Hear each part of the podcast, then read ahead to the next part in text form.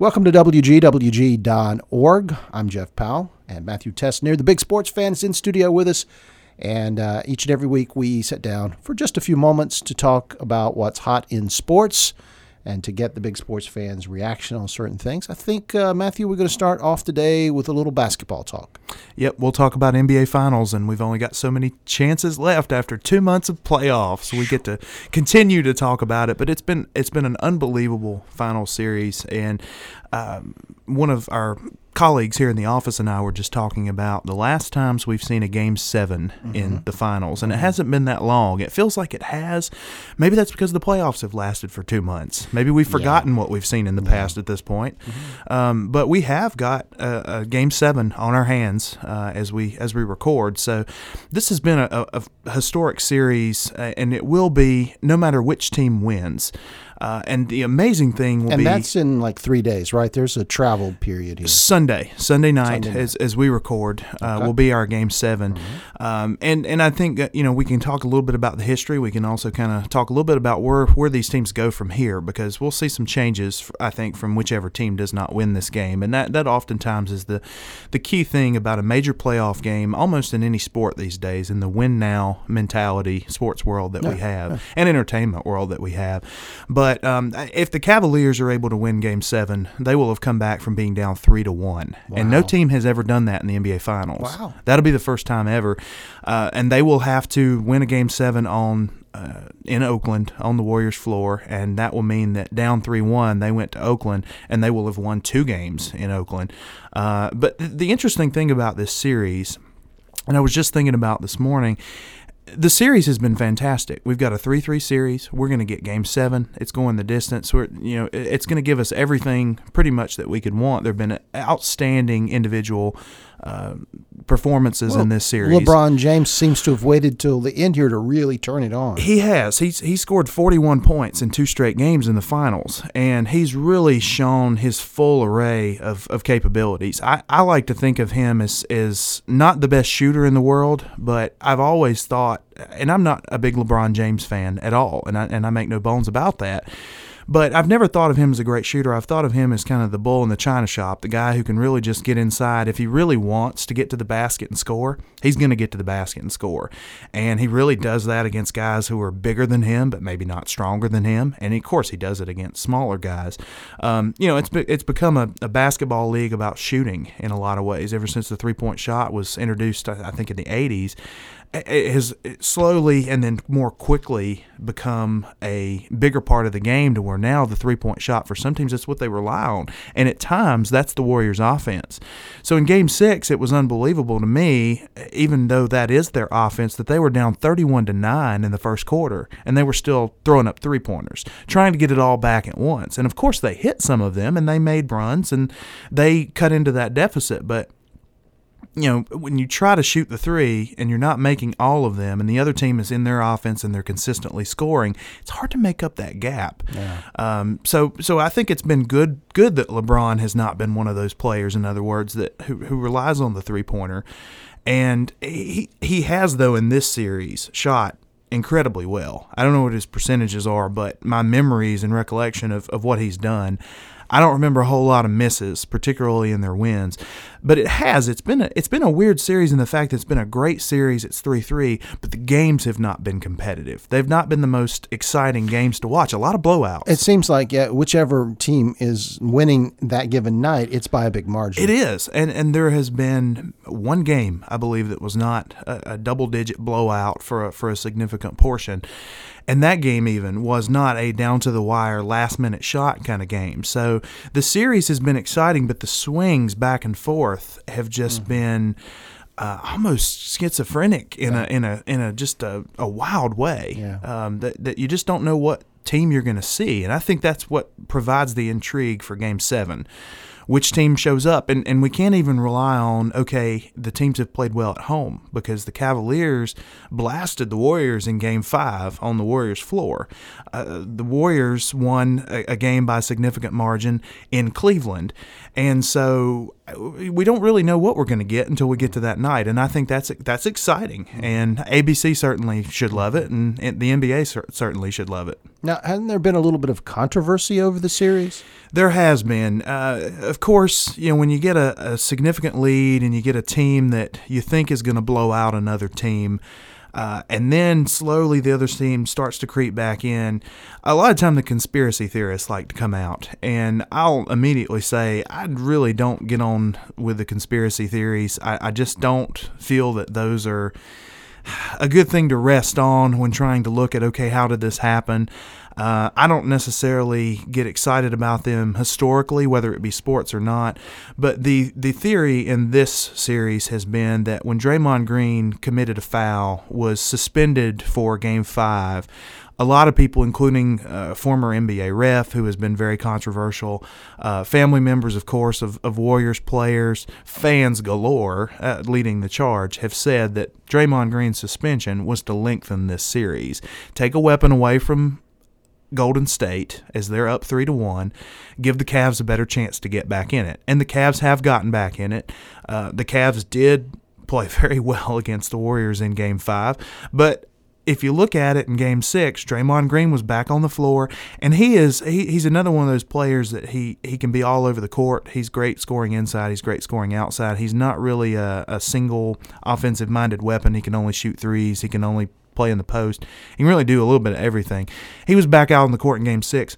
Cavaliers still ran the Warriors out of the building. So I don't I don't see a correlation right, there. Right. But you know, a lot of people when uh, when their team is losing, you got to find a reason. You so. look for everything possible that you can find. So I, you know, I understand it. I mean, it, when it, when it's my team in that moment, yeah. you feel such emotion yeah. that you're you're incredibly upset if your team is not doing what you think they should right. be. Just ask my wife. I, I yelling at the TV if it's if it's you know my, my Panthers or or another one of my teams and I'm watching them particularly in a crucial or a big stakes game, yeah, I'm going to be saying things that ask me an hour later, even when I'm able to cool off, right. I'm probably not going to say that. I'm going to say, you know what, I was overreacting. Right, I was just right, being ridiculous. I was caught up in the moment, and that's what players do too. But but fans, I think, do that just as much. And it, it, for for people who are not sports fans at all and don't even understand why sports fans get into their games so much and pull for players and teams, it, it looks a little silly, and I can kind of understand that. I mean, you really do kind of step outside of it and think this is just a game, right? right, right. And it is just a game. Yeah. Uh, but that fandom just really sucks sure. you in at that sure. moment. So that's that's been interesting. But I, I, think the the interesting thing to see, of course, is, is who wins this series. But it's also going to be where do these teams go from here, and that's that's the post playoffs uh, intrigue that we see every year. The NBA draft comes up very quickly after the finals finish, especially now that the finals finish in mid June if it goes the distance. So, you know, in a couple weeks we'll have have the draft behind us. So that is kind of the first big step toward next season. The other big step is July 1, which is when free agency typically opens. And that's when players will typically start to decide do I want to stay with this team? Do I want to sign somewhere else? And, and teams are kind of on the, the, the same boat in the other direction. Do I want to re sign this player? Do we want to go in a different direction? And I think it'll be interesting to see what the Warriors and Cavs do uh, in the offseason. I, I feel like the Warriors have had enough success winning the championship last year, winning 73 games, setting a record this year, getting to game seven in the NBA Finals. Still a success, even if they lose it. I don't expect a lot of changes with them. There may be a couple of guys on the bench or a couple of tweaks that they make um, to, to kind of ancillary players on their roster. The Cavs, on the other hand, even though they pushed it to Game Seven, if they go to the finals two years in a row, I got to believe you know they didn't even let their coach from last year come back and finish this this full season. They've got a different coach than they had last year. I got to believe they'll make changes. And and LeBron, I expect him to be in Cleveland. Uh, I I would be very surprised at this point now that he's already gone somewhere else, won a couple of titles, if he jets Cleveland again.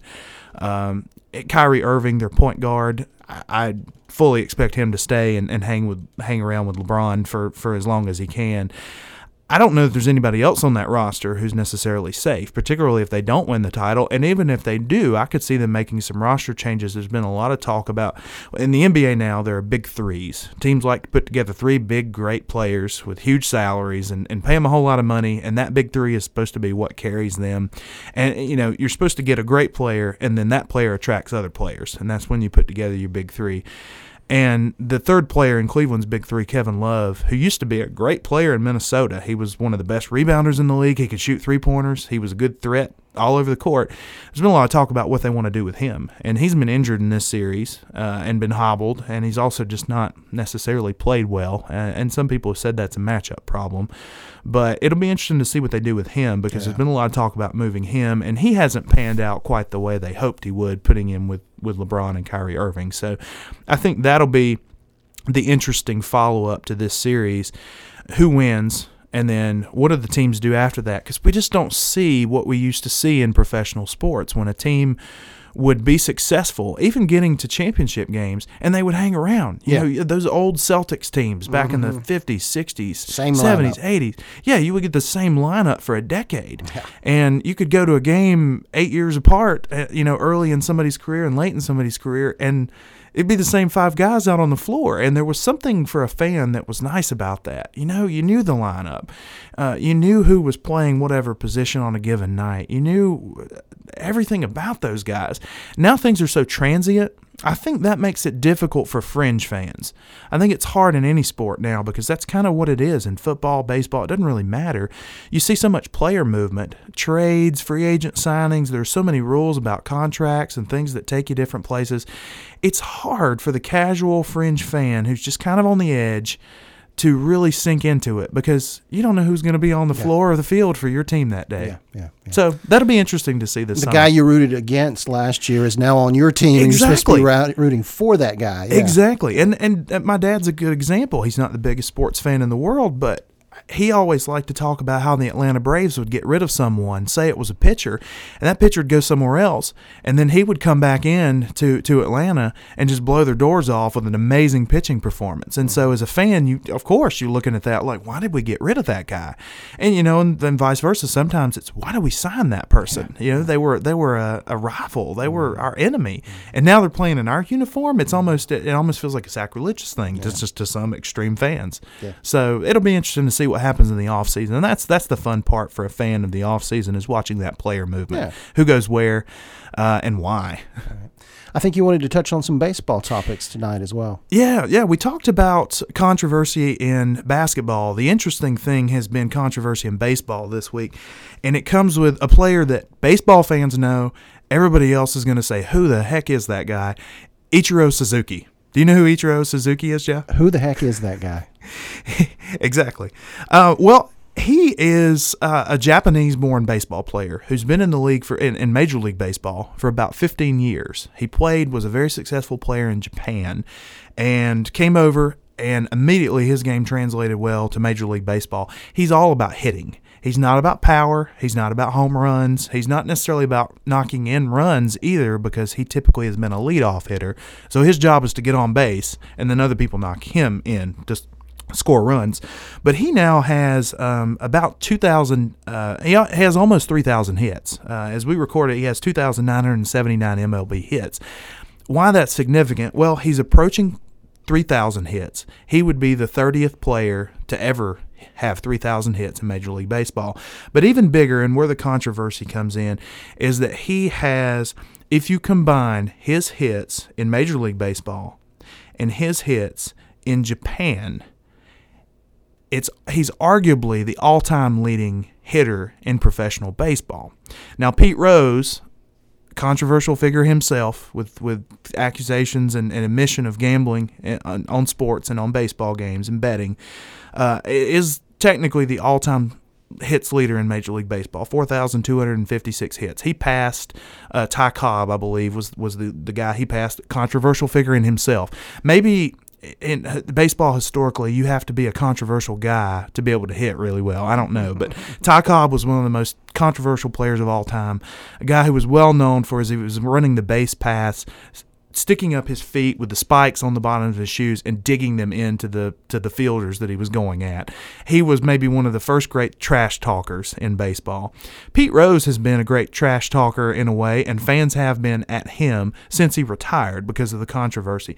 Does he deserve his hits record because of these these betting scandals that have gone on? He was kind of Barry Bonds before Barry Bonds. He was kind of the controversial guy with sports betting the way we've seen kind of in my lifetime with steroids. That has been the asterisk uh, reasoning uh, for for a stat not counting. But Pete Rose uh, was was a wonderful hitter, but his career has been marred Yeah. by all this Yeah. controversy. Yeah. So the controversy this week is, and of course Pete Rose is leading the charge on the negative side, and he has been count. very Those vocal. don't count. Those hits in Japan do not count. You can't count those. And my take is, if you want to talk about pro baseball worldwide, if he's got the most hits, Ichiro is the pro baseball worldwide hits leader. He's not the Major League Baseball hits leader. Yeah. And and I think it's I think you have to look at the fact that it's not just Pete Rose you're talking about. He doesn't if he's just now becoming the 30th player to 3000 hits, there are 29 other players who have more Major League Baseball hits than he Right, does. right. I don't think you can say under any circumstances, and a lot of people have said this week, including uh, Ichiro now plays for the Marlins in Miami, and his manager was saying that the baseball level of competition over in Japan is every bit as good as it is here in Major League Baseball. It's still not Major League Baseball. You can say that it's great competition. He can be a pro uh, baseball hits leader for for you know global for the sport, Right. but he's not the Major League Baseball hits Right. leader because he doesn't have those hits in Major Sure. League Baseball. And people like Ty Cobb, I'm sure he, if he could be here today, would say that's my record. Look, he hit those. He got those baseball hits in Japan. Talking about Ichiro, Pete Rose bet on baseball. Those are those are mine. And you would have 28 other guys behind him saying uh, the same thing. And so it, it's really interesting to think about. But that's been kind of the talk in baseball this week. And Ichiro's 43 years old, so he came into the league. He was already, I guess, in his late 20s. He'd spent that time playing in Japan, so he's not going to play Major League Baseball long enough to get to 42, 56 No. uh, to be up there with Pete Rose. But if he hits 3,000, that's a hallmark. He's certainly internationally been one of the best baseball hitters of all time. Uh, but it's just been interesting historically to, to again have Pete Rose coming back up into the conversation. Yeah. And I think until unless somebody ever eclipses him and knocks him off that top spot, or somebody uh, in in executive management for Major League Baseball makes some kind of edict that that record does not count, we'll always be talking about Pete Rose. Yeah. And I think that really gets under the skin of some people, Sure. including Pete Rose. Now you've got a little bit of Gardner Webb baseball to bring to our attention. Yeah, kind of a kind of a quick note. Uh, it's it's a wonderful season we've talked about several times for Gardner Webb baseball, and that really showed.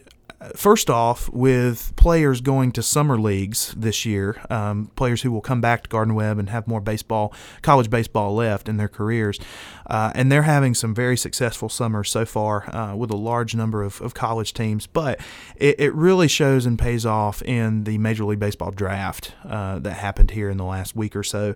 And we had three Gardner Webb baseball pitchers, all of them pitchers, uh, who were selected in the draft. Uh, Jeremy Walker in the fifth round, Brad Hames in the 17th round, and I believe it's Ryan Bolter in the 33rd round. All pitchers, two of them went to the White Sox, one to the Braves with Jeremy Walker. It's the largest Major League Baseball draft class Gardner Webb has had in one year since 1969. And we had, I believe it was three guys picked that year as well. So it just really is another testament to to what Rust, Rusty Stroupe has done in that that program. And it'll be really exciting to see what those guys do in their uh, in their franchise programs. Uh, typically, uh, the way I've seen players who get drafted, unless they are just you know a very top prospect from the first round, they will go into some kind of rookie classification. They'll play in rookie ball. Uh, when it's time, there's really no determinate amount of time. It depends on what a team needs and, and what a what a farm system needs with double A, single A, triple A, you know, all the different levels. And what the player's able to do is to when they start to move up. And it's a long road to climb all the way to the majors. And it's tough to stick in the majors. That's the thing that is incredible about baseball. A lot of the other pro sports drafts have pared down the number of draft rounds they have. Uh, they don't have as many players drafted. You know, with baseball, we had one of our guys drafted in the 33rd round. And so the baseball draft is just, there's so much talent there and there's so many opportunities, but the competition level is fierce. And uh, that's one of the uh, interesting elements, I think, as a sports fan that we actually see in sports movies that is true you see players get into the minors, and it's a long road. It's a struggle sometimes to get to the majors, and uh, that's kind of how some of the some of the Hollywood movies portray it. And and that's a case where Hollywood is showing you something very true, uh, because it is difficult. And so for these guys, they'll have to work incredibly hard if they want to stick in baseball.